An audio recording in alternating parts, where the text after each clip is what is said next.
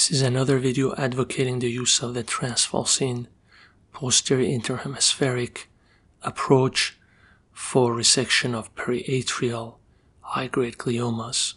This is a 52-year-old male who presented with a partial right-sided hemianopsia and on MRI evaluation harbored a relatively heterogeneously enhancing mass in the area of the inferior periatrium extending toward the tentorium. You can see the location of mass in the sagittal plane. Traditional approaches to this tumor include the lateral transcortical routes that can further affect the visual function of the patient. Also, potentially a subtemporal approach may be utilized. However, reaching the superior portal of the tumor would demand significant amount of retraction on the temporal lobe, which can place the speech areas as well as the vein of Labbé at risk.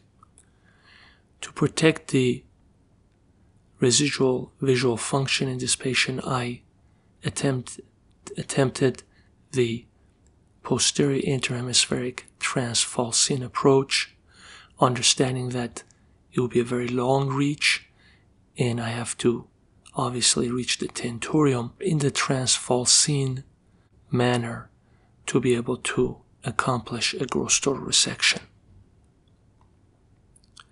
Let's go ahead and review my operative findings. The right or the unaffected hemisphere was placed down or in the dependent position. A lumbar drain was installed. Following completion of the incision, a generous craniotomy was completed. The superior sagittal sinus was exposed part of the dura over the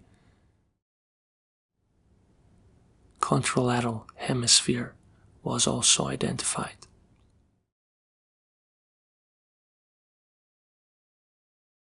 The falx was incised in a T-shaped fashion. You can see the junction of the falx and the tentorium.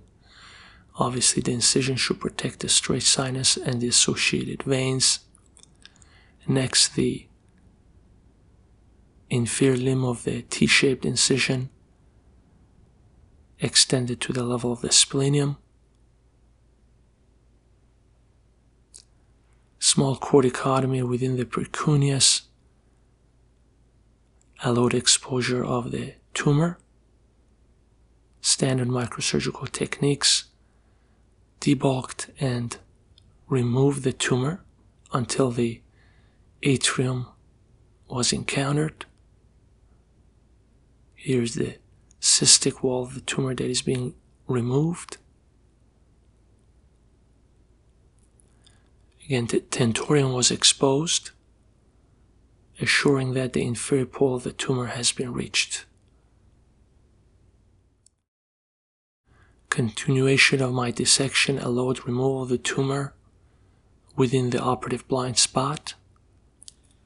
Here's the final operative corridor, again demonstrating the falcine incisions, the posterior interhemispheric transfalcine transprecuneus approach with minimal amount of brain transgression.